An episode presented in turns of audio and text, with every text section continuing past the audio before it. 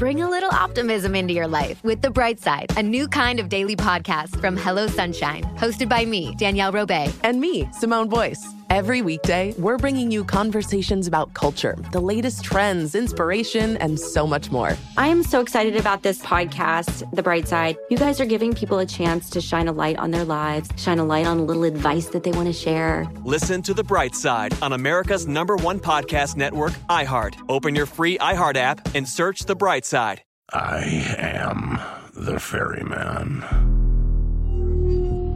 In the shadows of the afterlife, the ferryman of souls guides America's most influential spirits to their eternal rest. Where are you taking me? Are you death? This road is not on any map. How much for a ticket? All I ask for in payment is a tale. I don't know who got to Kennedy first. And the devastation those first bombs caused. I've never been to hell, but I know intimately the hymns of the damned. Binge this season of The Passage now. Listen on the iHeartRadio app, Apple Podcasts, or wherever you listen to podcasts.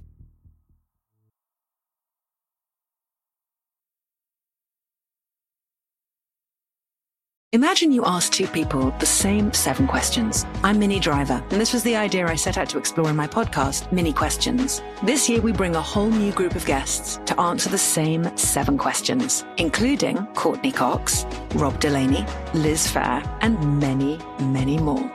Join me on season three of Minnie Questions on the iHeartRadio app, Apple Podcasts, or wherever you get your favorite podcasts. Seven questions, limitless answers. If you love sports and true crime, then there's a new podcast from executive producer Dan Patrick and hosted by me, Jay Harris, that you won't want to miss. Playing Dirty Sports Scandals. Each week, I'm squeezing the juiciest details from some of the biggest sports scandals ever. I'm talking Marcus Dixon, Olympic gymnastics, Cain Velasquez, salacious Super Bowl level scandals. Join me on the dark side of sports by listening to Playing Dirty Sports Scandals on the iHeartRadio app, Apple Podcasts, or wherever you get your podcasts. Lighthouse is a production of iHeartRadio and Bamford Productions.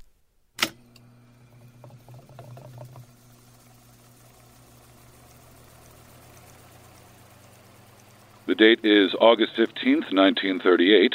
Time is 3:17 p.m. This is Dr. Albright interviewing patient 382, file 0321257.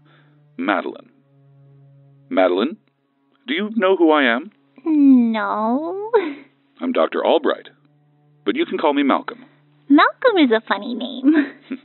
it is. It was my grandfather's name. Madeline, do you know why I'm here? Uh, to play with me?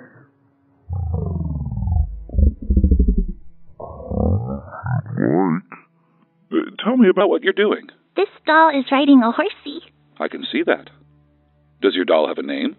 Mary. Oh, what a pretty name.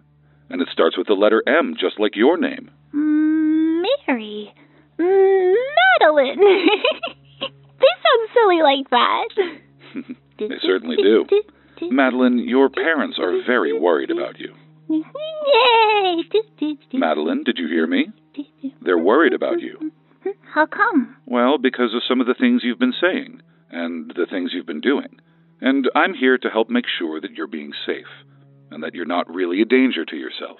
I'm safe. He keeps me safe. Who keeps you safe, Madeline? Your your daddy? You're funny. Will you tell me who keeps you safe? Did you see it? See what? The lighthouse. Yes, I did. You can't miss it when you come out here. I'm sure it was quite beautiful back in its day when it was still operational. But did you see it? The light inside. It glows for me sometimes. Who keeps you safe? Will you tell me? Nope. No, no, no, no, no. Why not? It's a secret. Well, will you tell me about the people you see? What people? In the house. Well, those are my friends. Your friends? Well, what are their names?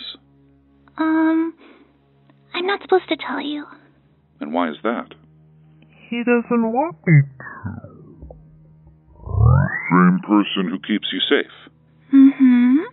Well, what can you tell me? I don't know. What else did they tell you? All sorts of things. What kind of things? Um, fun things and games. What kind of games do you play with them? Hide and seek. I'm really good. That is a very fun game. Do they say anything else? Um, I'm not supposed to say. Because it's a secret. Mm-hmm. You can trust me, Madeline. I'm a doctor, remember? I don't know. I am very good at keeping secrets. You promise not to tell? I promise. Well, they tell me they want to bring me somewhere. Where is that? Away. In the dark.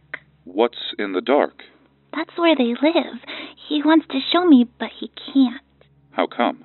Because he said I have to do something for them first. The man who keeps you safe said this. What does he want you to do? Well, I think they are bad things. Does he want you to hurt people? No, just to make sure they are sleeping. He tells me to put them to sleep. How does he want you to do that? He said that Mommy and Daddy only pretend to sleep at night, that they lay down and close their eyes, but they're just pretending. He said I should go in the kitchen and take a knife from the drawer, one of the sharp ones. That's very dangerous. what does he want you to do with the knife? He told me to go into their room and play the up and down game with them to put them to sleep. The up and down game. What's that? You know, where you take something in your hand and you go up and down, and then up and down. Madeline, you know that will hurt your parents, right? No, it won't. It will just make sure they're sleeping, silly. no, Madeline, that will hurt them, maybe even kill them. And they will sleep forever. Oh. What's wrong, Madeline? He says he doesn't like you, Dr. Albright. Who doesn't? The man who keeps you safe? Is is he here now? He says it's time for you to go away. Tell him that I will, but only when I finish helping you. He says I should make you go away myself. Does he now? Did he tell you how? He did. And what did he say? He said I should take your pen and shove it in your eye until it pops like a balloon. Isn't he funny, Dr. Albright?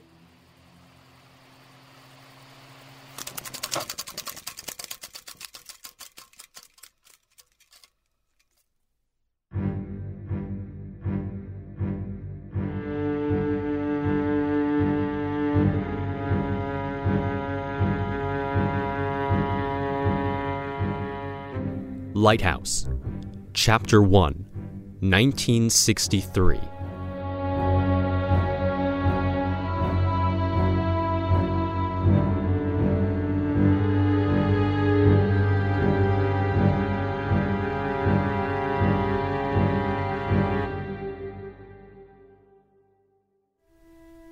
Your home is a safe haven.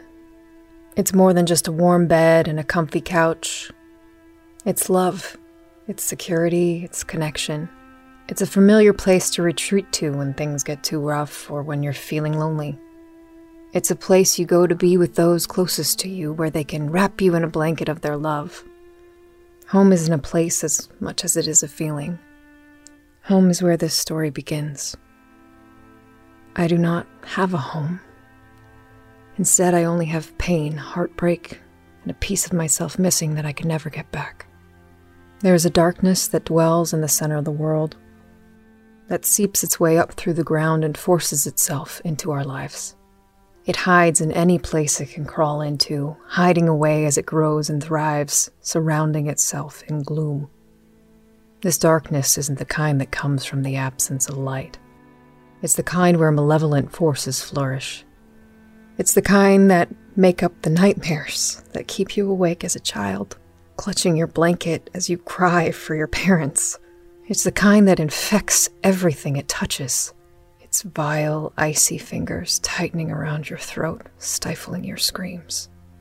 It's the kind you cannot escape, no matter how hard you try. The unlucky few that discover the darkness hiding place get caught in its everlasting grip. It works its way into their soul, slowly corrupting them from the inside out until it ultimately consumes them, leaving nothing but an empty, hollow shell in its wake. Lighthouse is one of those hiding places. It's a place where good people are forced to do bad things, and where bad people do even worse.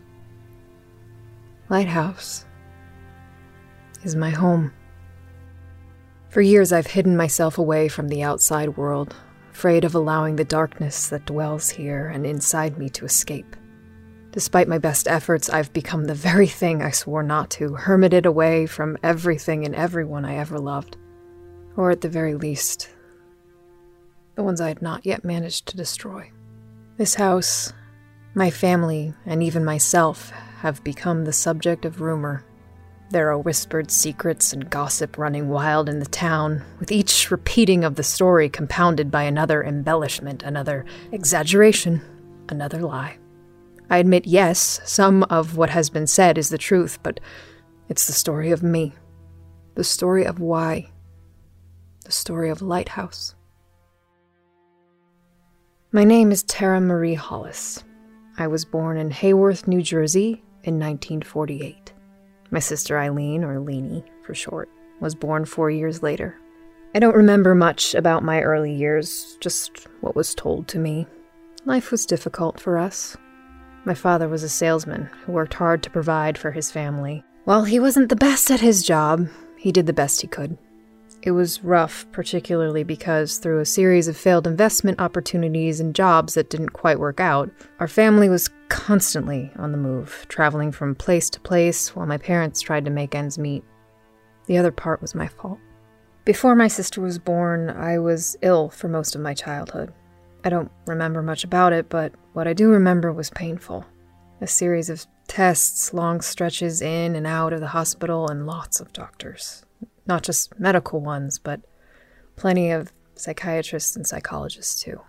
I was too young to understand it at the time, but they were concerned that something was wrong with my brain. It was too complicated for me to understand, but it boiled down to the fact that I saw things. There was some brief talk of it being hereditary, coming from my father's side. There was also talk of a tumor pressing up against my brain, causing the malfunction. There were even long stretches of me not remembering anything at all, a sort of blackout.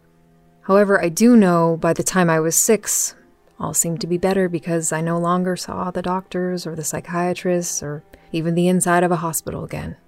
These medical issues, they strained my parents' finances. We didn't have much, but we had each other, and that's what mattered. The memories I do have of my early years are happy ones. My sister and I kept each other occupied while my parents did what they could to make sure we were surviving. They didn't have any family that they could ask for help, as my mother's side disowned her for marrying my father, and my father's family was mostly deceased. His only living relative was his grandmother, an eccentric, elderly recluse that he rarely spoke of, and that I'd never met. I wasn't aware of it at the time, but things started to get dire for our family. Money was stretched thin, and my parents had too many outstanding debts to keep us all afloat. We weren't quite at rock bottom yet, but we were mere inches away from it. However, just before all was lost, something serendipitous happened. My father's grandmother passed away.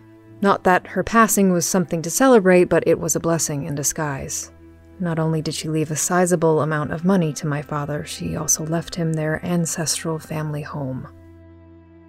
I was 11 years old when I first laid my eyes on Lighthouse. My parents had argued for weeks leading up to it, as the decision to move there wasn't an easy one to make. My father was vehemently against it, and an argument about it was the first time I truly remember him losing his temper. He wanted nothing to do with the house, offering to sell it to the bank at an incredibly low price just to get rid of it and use the rest of the inheritance to buy us a more modest home elsewhere. My mother wanted him to be more sensible about it. Why waste money on a new home when there was a perfectly good one waiting for us that we could use? My father thought about it for a long time, rubbing an old scar he had on his right palm. Eventually, he yielded to her, and we began the journey to our new home. It was a warm winter day in 1963 when we finally arrived. As our car pulled through the massive entry gates, I caught my first glimpse of Lighthouse. My mind couldn't fully comprehend it. It was like something out of a fairy tale or an old story. Even at such a distance, it was the biggest house I had ever laid eyes on, and my breath caught in my throat as I craned my neck to see it all. We drove closer, but the driveway seemed to stretch on forever, giving the house a sense of isolation.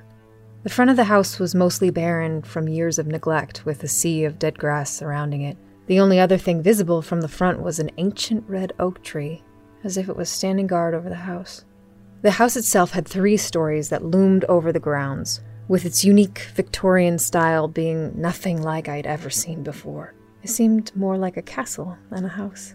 With a tower that reached for the sky on the left side of the house, with steep gabled roofs surrounding it. My eyes were pulled up further as the complex roof line seemed more for visual effect than practical design. The windows all seemed to be their own distinct shape and size as you went up. The first floors were larger, with bay windows and a large solarium making up most of them. The second floor had more eyebrow windows with curved shapes about the traditional windows, while the third floor got a bit smaller. I could see a hint of stained glass on the right side and was thrilled to finally see something so wonderfully beautiful in person. Directly over the entry, though, were two large windows that gave the impression that the house was looking back at me. Below those windows was a set of stairs which led up to the front door, which itself was an ornate affair. Made of solid wood, it surrounded a stained glass fixture with the letter L at its center, giving it a more regal appearance. The wraparound porch stretched to both ends of the house and around the back as well. Beyond the house was the Atlantic Ocean, miles and miles of it spreading out as far as the eye could see. Lighthouse was so named because it sat on Lighthouse Point, the entire grounds was located on a bluff overlooking the Atlantic Ocean. Years before the house was built, the sole occupant of the bluff was an actual lighthouse. Built in the 1800s, it was a beacon of hope for ships on those dark New Jersey nights. Long before my father was born, his family served as its keeper for years, diligently keeping watch to make sure those out at sea did not meet the same fate as their predecessors. Though it was still standing, not too far from our house itself, the lighthouse sat unused. Years of neglect reduced it to an unsafe, crumbling mess. Lighthouse was originally a more modest home, merely a dwelling for a lighthouse keeper and his family to live. But over the years, when my great great grandfather had an investment pay off handsomely, the modest home was torn down and Lighthouse was built. A grand structure for a proud man. And now, it was ours. Before we came here, though, my father made it very clear to us that while we were welcome to roam free and explore the grounds as we pleased, the lighthouse itself was strictly off limits. But that didn't matter, because the house, the lighthouse, the view, it was the most beautiful thing I'd ever seen. As we drove down the driveway, getting closer, I remember feeling the pit in the bottom of my stomach begin to rise. My head began to swim as a slight wave of nausea overtook me for a few moments. Whether I was just nervous about the new chapter in our lives, or it was a subconscious warning as to what awaited us, I'll never know. However, I wasn't the only one to feel uneasy. As we pulled in front of the stairs, my father stopped the car. I got out and went around to Leanie's side to help her, but I noticed she looked a bit green as well. What's wrong? I asked her, hoping she was not carsick from her long journey. Her eyes were locked upward as if she was in an intense staring contest with someone or something. There's a man in the window up there, she said. A man wearing a hat. Don't be silly. The house has been empty for months. No one lives here but us now. It's not empty. Look. She pointed upward, and I looked in that direction toward the window on the third story that looked like eyes. I couldn't see anything. My sister, whether from an overactive imagination or not, was often prone to seeing things. A few years ago, I taught her a trick to try to help with this to distinguish reality from otherwise. What did I teach you about when you see things that might not really be there? I asked her, reminding her of a technique a psychiatrist taught me years ago. To close my eyes and count to five, she said. And then I pushed further, and then open them again, and it will be gone. I smiled at her, glad she remembered. Try it now, I suggested. Leanie squeezed her eyes shut and began to count to five. One, two, three, four, five. A moment after she finished, she opened her eyes again, looking back toward the window. It didn't work, Tara. Look. I took another look. But this time, it was different. Hiding behind the sheer curtains, I could make out a shape standing there. At first, I thought it was just a coat rack or a piece of furniture. But then, I watched as it pulled the curtains back. There was a man wearing a hat standing at the window. And with a ghastly smile, he was staring directly at us. Lighthouse will return after these messages. I am the ferryman. In the shadows of the afterlife, the Ferryman of Souls guides America's most influential spirits to their eternal rest. Where are you taking me? Are you death? This road is not on any map. How much for a ticket? All I ask for in payment is a tale. I don't know who got to Kennedy first. And the devastation those first bombs caused. I've never been to hell, but I know intimately the hymns of the damned. All 12 episodes of The Passage are available now. Listen on the iHeartRadio app, Apple Podcasts, or wherever you listen to podcasts.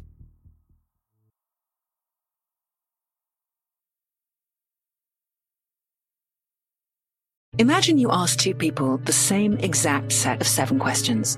I'm Minnie Driver, and this was the idea I set out to explore in my podcast, Minnie Questions. This year, we bring a whole new group of guests to answer the same seven questions, including actress and star of the mega hit sitcom Friends, Courteney Cox. You can't go around it, so you just go through it. This is a roadblock. It's going to catch you down the road. Go through it, deal with it.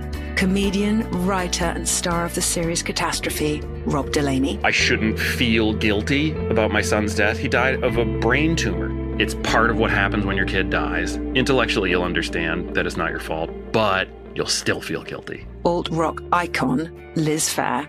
That personal disaster wrote Guyville. So everything comes out of a dead end. And many, many more.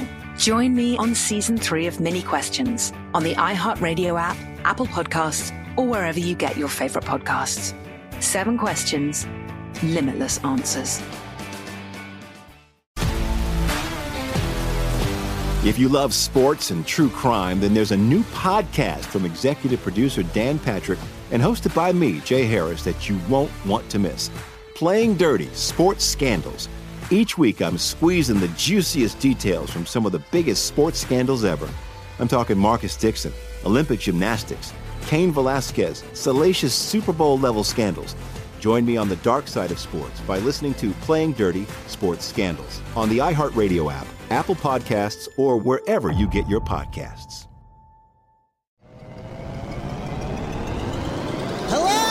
Acclaimed comics writer and notorious Scott Summers hater, Rosie Knight. Well, hello, Emmy winning podcaster and totally unbiased Targaryen royal supporter, Jason Concepcion. Rosie, somehow the X Ray Vision podcast has returned. It feels so good. It does. And like always, we'll be here every week covering the wide world of TV, movies, comics, and geek culture. That's right. We'll be talking about Batman, heroes of that stature, and of course, we'll be inviting our friends in the industry to come geek out with us and share stories. We'll hear from TV writers, from actors, comics creators, pop culture critics, and more. Nothing is off the table because geek culture is pop culture, and we can't wait to share our love of it all with you every single week. Listen to X Ray Vision on the iHeartRadio app, Apple Podcasts, or wherever you get your podcasts. And now, back to Lighthouse.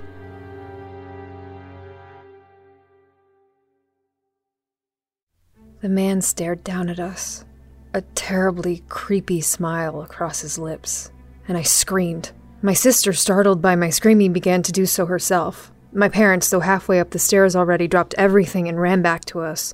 My mother consoled me, wrapping me in a tight hug. As she held me, my father frantically asked what was wrong. There is someone in the house, I told him. He looked at me, bewildered, as my sister and I pointed toward the window. However, the man wasn't there now. What did he look like? My father asked. My sister explained, and he went white as a ghost. My mother, concerned for everyone's safety, told my father to go inside and check. He was caught off guard at first and seemed uneasy with the idea, but he relented, as he often did with her, and carefully made his way to the front door. Before he went inside, he looked to us nervously, with a slight nod of his head, disappeared into the house.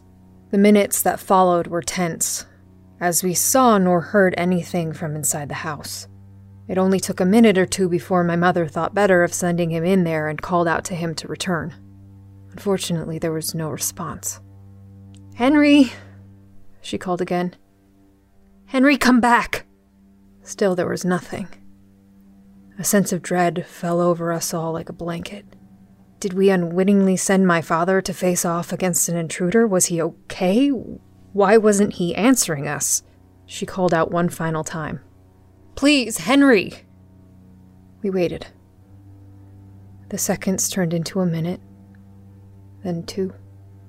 It was unbearable for us. My mother was anxious, ready to run in herself, and then he appeared. At the window where we spotted the man in the hat earlier, my father looked down at us. He undid the latch, opened the window, and called down to us. All clear, he said, with only a slight hint of unease in his voice. Moments later, he rejoined us outside. As it turns out, my first instinct was correct. There was a coat rack near the window. A trick of the light, he told us. Your mind fooled you. Despite his saying that, I couldn't shake the uncomfortable feeling building within me. However, he was quiet on the matter after that, instead, asking for my help in bringing the bags in.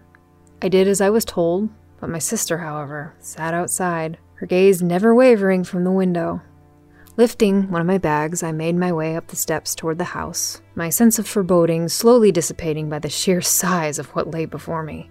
Only seeing it from the distance earlier, the front door was more decorative than I originally thought. The letter L in the center of the stained glass obviously stood for light, but it also contained smaller imagery lighthouses standing on guard on both sides of the letter itself, a black cloud escaping from what looked to be a well, a sea of blue along the bottom with a full moon lording over it all. I pushed the door open further and took my first steps in. The inside of Lighthouse was just as impressive as out, albeit a bit dustier. The vestibule made way into the main hall with a grand staircase being the focal point of the room. It stretched upward to the second floor before branching off toward the third above my head. Leanie came up behind me, silent in her approach, and startled me out of my awestruck daydream. Is all of this ours? She asked me. I looked at her and smiled. It is now. She grabbed my hand and took off down the hall, the need to discover the house and all its glory overtaking her fear from a few short minutes ago. I dropped my bag somewhere during our expedition as the ground floor opened before us. Two young girls exploring uncharted territory. Since the first floor was meant as a living space of the home, it had more wide open spaces than most. A formal dining room was next to the kitchen, while a parlor was just beyond that, its high vaulted ceilings and tasseled draperies giving it a sense of grandeur. The solarium gave way to the side yard, its glass windows allowing the sun to shine in brightly on the various plant life, with seating areas all around to enjoy the ocean view it afforded. On the other end of the house was the library, its two sprawling floors of dark wood allowing for a vast selection of books complete with an ornate fireplace to cozy up next to. A metal spiral staircase in the center allowed for easy access to all. It was a place I imagined I would spend a lot of time in. I took a moment to take it all in the musty smell of old books, the vast collection of them before me, and also a melody wafting in from somewhere beyond. Had my parents decided to play a record elsewhere in the house? We'd only just arrived, and I was sure that even if they had come across a record player, unpacking would be their first order of business. I strained my ears, trying to place the song, or even just its point of origin. It felt like it was coming from everywhere at once, while also nowhere at all. It had a haunting quality about it, and I could feel myself getting lost in its music. Seeing my state of distraction, Leanie seized the opportunity for a game. Catch me if you can, she yelled, as she wasted no time in running up the spiral staircase, excitedly running from shelf to shelf for a quick glance at all the dusty volumes that sat untouched for years. It wasn't long before she threw open a door and ran off to explore the rest of the second story. By the time I reached the door, she disappeared behind. She was long out of sight. I found myself staring down a long hallway. The walls here were decorated with dark wood panels with detailed interior trim that went from the floor till about halfway up, where old and curling wallpaper took over before reaching the ceiling. The hallway itself seemed impossibly long, with a multitude of doors on either side until splitting off in both directions at the end. For a moment, it almost seemed to sense my disorientation and stretch itself even further. However, a quick shake of my head with closed eyes jostled that vision away, and I began to search for my sister. While I did not find her, what I did find were more rooms that I could grasp. Multiple rooms, some even with balconies overlooking the grounds, were among my discoveries. I also found double doors leading to common rooms and plenty of hidden nooks for someone to hide away in. I was overwhelmed by the house's almost rambling complexity and felt more as if in the Minotaur's maze than my new family home. Most rooms were already furnished, with furniture still covered in thin white sheets from days long before us occupying the rooms. When I did finally discover Leanie's hiding place, it was amongst a horde of dolls in one of the bedrooms, her face barely sticking out from behind them as she pretended to be one of them. I played along at first, declaring loudly that I wondered where she could be, causing her to fall into a fit of giggles. If she knew what awaited us that night, she wouldn't have laughed.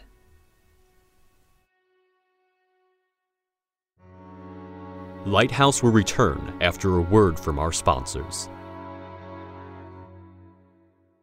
I am the ferryman. In the shadows of the afterlife, the Ferryman of Souls guides America's most influential spirits to their eternal rest. Where are you taking me? Are you death? This road is not on any map. How much for a ticket? All I ask for in payment is a tale. I don't know who got to Kennedy first. And the devastation those first bombs caused. I've never been to hell, but I know intimately the hymns of the damned. All 12 episodes of The Passage are available now. Listen on the iHeartRadio app, Apple Podcasts, or wherever you listen to podcasts.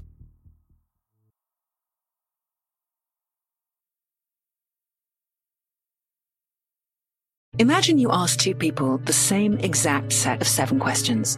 I'm Minnie Driver, and this was the idea I set out to explore in my podcast, Minnie Questions. This year, we bring a whole new group of guests to answer the same seven questions, including actress and star of the mega hit sitcom Friends, Courteney Cox. You can't go around it, so you just go through it. This is a roadblock. It's going to catch you down the road. Go through it, deal with it.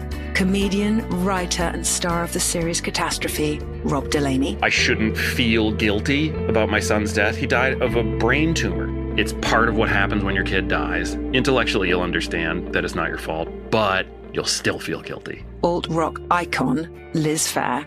That personal disaster wrote Guyville. So everything comes out of a dead end. And many, many more. Join me on season three of Minnie Questions on the iHeartRadio app, Apple Podcasts, or wherever you get your favorite podcasts. Seven questions, limitless answers. If you love sports and true crime, then there's a new podcast from executive producer Dan Patrick and hosted by me, Jay Harris, that you won't want to miss. Playing Dirty Sports Scandals. Each week, I'm squeezing the juiciest details from some of the biggest sports scandals ever. I'm talking Marcus Dixon, Olympic gymnastics, Cain Velasquez, salacious Super Bowl level scandals. Join me on the dark side of sports by listening to Playing Dirty Sports Scandals on the iHeartRadio app, Apple Podcasts, or wherever you get your podcasts. Hello, acclaimed comics writer and notorious Scott Summers hater, Rosie Knight. Well, hello, Emmy winning podcaster and totally unbiased Targaryen royal supporter, Jason Concepcion. Rosie, somehow the X Ray Vision podcast has returned. It feels so good. It does. And like always, we'll be here every week covering the wide world of TV, movies, comics, and geek culture. That's right. We'll be talking about Batman, heroes of that stature, and of course, we'll be inviting our friends in the industry to come geek out with us and share stories. We'll hear from TV writers, from actors, comics creators, pop culture critics, and more. Nothing is off the table because geek culture is pop culture, and we can't wait to share our love of it all with you every single week. Listen to X Ray Vision on the iHeartRadio app, Apple Podcasts, or wherever you get your podcasts. And now, Lighthouse continues. Leanie later declared to her parents that the very room she was hiding in was to be her bedroom. Receiving no opposition from them, she moved her things into it immediately. Wanting to be a good sister, I chose the room across the hall, which was well suited for me. Complete with a reading nook and a balcony overlooking the front yard, it received plenty of natural light. Not to mention, it was twice as big as my sister's. I wish I could say that that first night in our new home was uneventful. After hours of unpacking and settling in, we were all thoroughly exhausted from our long day. I fell asleep almost instantly, my body sinking into the bed with ease. I don't recall the exact time it happened, but I awoke to Leanie climbing into bed with me. I assumed she was just a bit nervous about sleeping alone in a new house, but when I heard a soft sob, I knew it was something else. What's wrong? I said to her as she buried her head in my pillow. I saw him again, she replied, fighting back tears. Saw who? I asked, not fully comprehending what she meant. The man in the hat.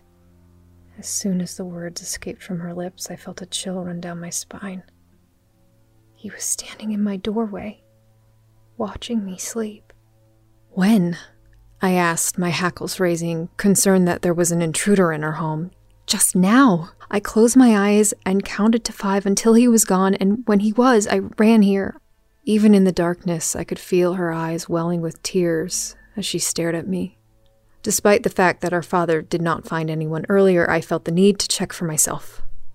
At the very least, I needed to tell my parents. After I reassured her that everything was going to be okay, I crept to the door. The hallway was empty, the shadows my only companion. Looking toward my right was a bit easier, as my mother had enough foresight to plug in a nightlight earlier.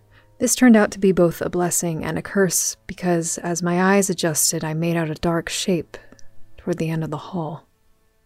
At first, I thought it was a trick of the light, but movement caused me to realize otherwise.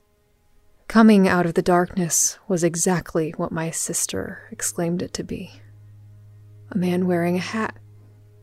Though down the hall, I could tell that he was dressed almost in Edwardian fashion, with a bowler hat atop his head, and his feet didn't seem to touch the floor. Instead, he gently floated a few inches above it. I instinctively leaned back, startled at the sight before me. This couldn't be real, this couldn't be happening. Using my own advice, I closed my eyes and I counted to five. One, two, three, four, five. I hesitated only a moment before taking another look, and I regretted it as soon as I did. The man in the hat was still there, he was now standing before my parents' bedroom, and I watched in horror as he reached out to open it. Startled by this, I fell back against the door frame. I tried to be silent, but Lighthouse, being as old as it was, wasn't conducive to being quiet. My foot landed on an old floorboard and it creaked. A panic set over me as I saw the man in the hat's head begin to turn in my direction. Without wasting any time, I slammed my door shut and shoved the bolt into the lock position. I ran to my bed, jumped in next to my sister, and pulled the covers up over my head. Leanie could tell I was terrified, and she responded in kind. Tara, what's wrong? She asked in a panic. Be quiet, I hissed. And she was.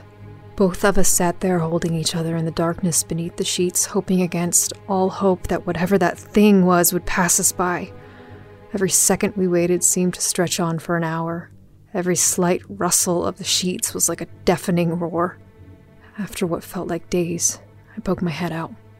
I was greeted only by silence.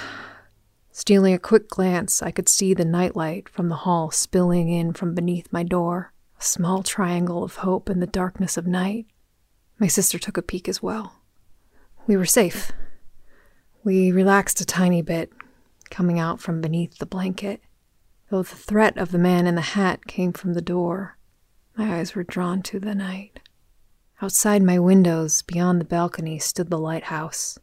It stood silently in the darkness, a long, dormant guardian, until it wasn't. A dim glow appeared in the night atop the lighthouse as if someone had lit a candle up there. I gasped, silently confused. Much like the house, it was to be empty, not just because my grandmother's death, but because it was no longer in use. I was about to get up and take a closer look, and then I heard the floorboard creak. My eyes grew wide as I watched the light outside my door disappear as a long shadow cut into it. I could almost see the feet that belonged to the man in the hat in the gap between my door frame and the floor as they floated just above it. That feeling of dread I felt earlier as we drove up to Lighthouse returned, weighing heavy on my chest. I held my breath in terror as my doorknob began to turn, slowly at first, but with more force. It made a full rotation, something pushing against it, trying to get in as my sister let out a yelp. I covered my mouth with my hand, eyes never leaving the door's handle, thankful I thought to lock it earlier. But the locked door did not stop that thing outside. Instead, it doubled its efforts, jiggling the knob harder and faster, trying as best as it could to force its way in. We threw the covers back over our head, both of us crying out for our parents, hugging each other closer, waiting for the assault to end. The door rattled in its frame beneath its might, shuddering with every jolt as we both waited for the one that would eventually take it off its hinges and into my room. It went on and on and on, never ending in our minds, driving us to the edge of our sanity until. eventually. subsided. Neither of us moved a muscle even well after it ended. We were both too scared and too tired to even consider it. At some point, I'm not sure when, we both drifted off to sleep, still holding each other close beneath the covers. It should come of no surprise that I didn't sleep well, tossing and turning until the sun made its first appearance on the horizon. Its first rays of warm light were a welcome respite from the night. In the clarity of the morning, it almost seemed like the terror from the night before wasn't as bad as we remembered it to be. Perhaps it was nothing more than an incredibly vivid dream. But deep inside, I knew that wasn't the truth. Even after my sister awoke, her face still streaked with tears of terror. I knew what we had experienced was real. I should have savored that night. I should have enjoyed what little sleep we did manage to get I should have told my parents as soon as it happened and not waited until the next day. But I didn't do any of those things, which, despite my youth, made me complicit in what was to come. Because now that lighthouse had us in its grasp, it wasn't going to let us go.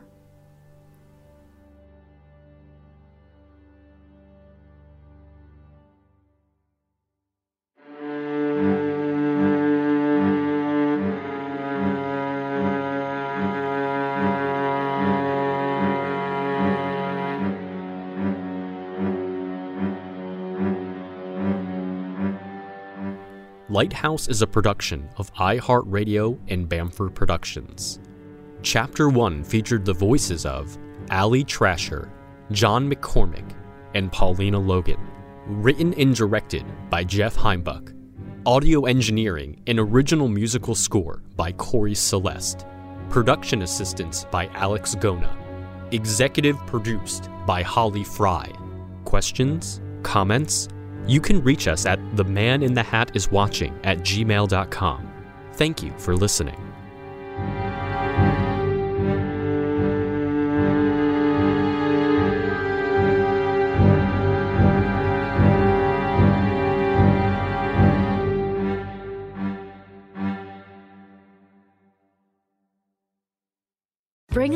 Optimism into your life with The Bright Side, a new kind of daily podcast from Hello Sunshine, hosted by me, Danielle Robay. And me, Simone Boyce. Every weekday, we're bringing you conversations about culture, the latest trends, inspiration, and so much more. I am so excited about this podcast, The Bright Side. You guys are giving people a chance to shine a light on their lives, shine a light on a little advice that they want to share. Listen to The Bright Side on America's number one podcast network, iHeart. Open your free iHeart app and search The Bright Side.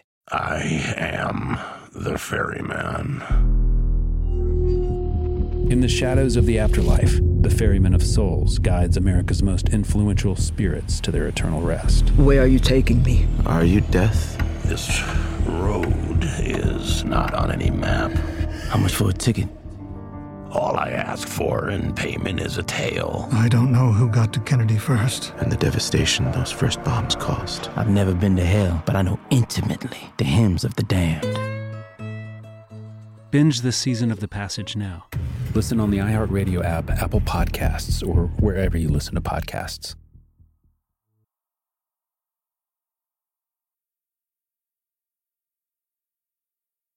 Imagine you ask two people the same seven questions. I'm Minnie Driver, and this was the idea I set out to explore in my podcast, Minnie Questions. This year, we bring a whole new group of guests to answer the same seven questions, including Courteney Cox, Rob Delaney, Liz Phair, and many, many more. Join me on season three of Minnie Questions on the iHeartRadio app, Apple Podcasts, or wherever you get your favorite podcasts. Seven questions, limitless answers. If you love sports and true crime, then there's a new podcast from executive producer Dan Patrick and hosted by me, Jay Harris, that you won't want to miss. Playing Dirty Sports Scandals. Each week, I'm squeezing the juiciest details from some of the biggest sports scandals ever. I'm talking Marcus Dixon, Olympic gymnastics, Cain Velasquez, salacious Super Bowl level scandals. Join me on the dark side of sports by listening to Playing Dirty Sports Scandals on the iHeartRadio app, Apple Podcasts, or wherever you get your podcasts.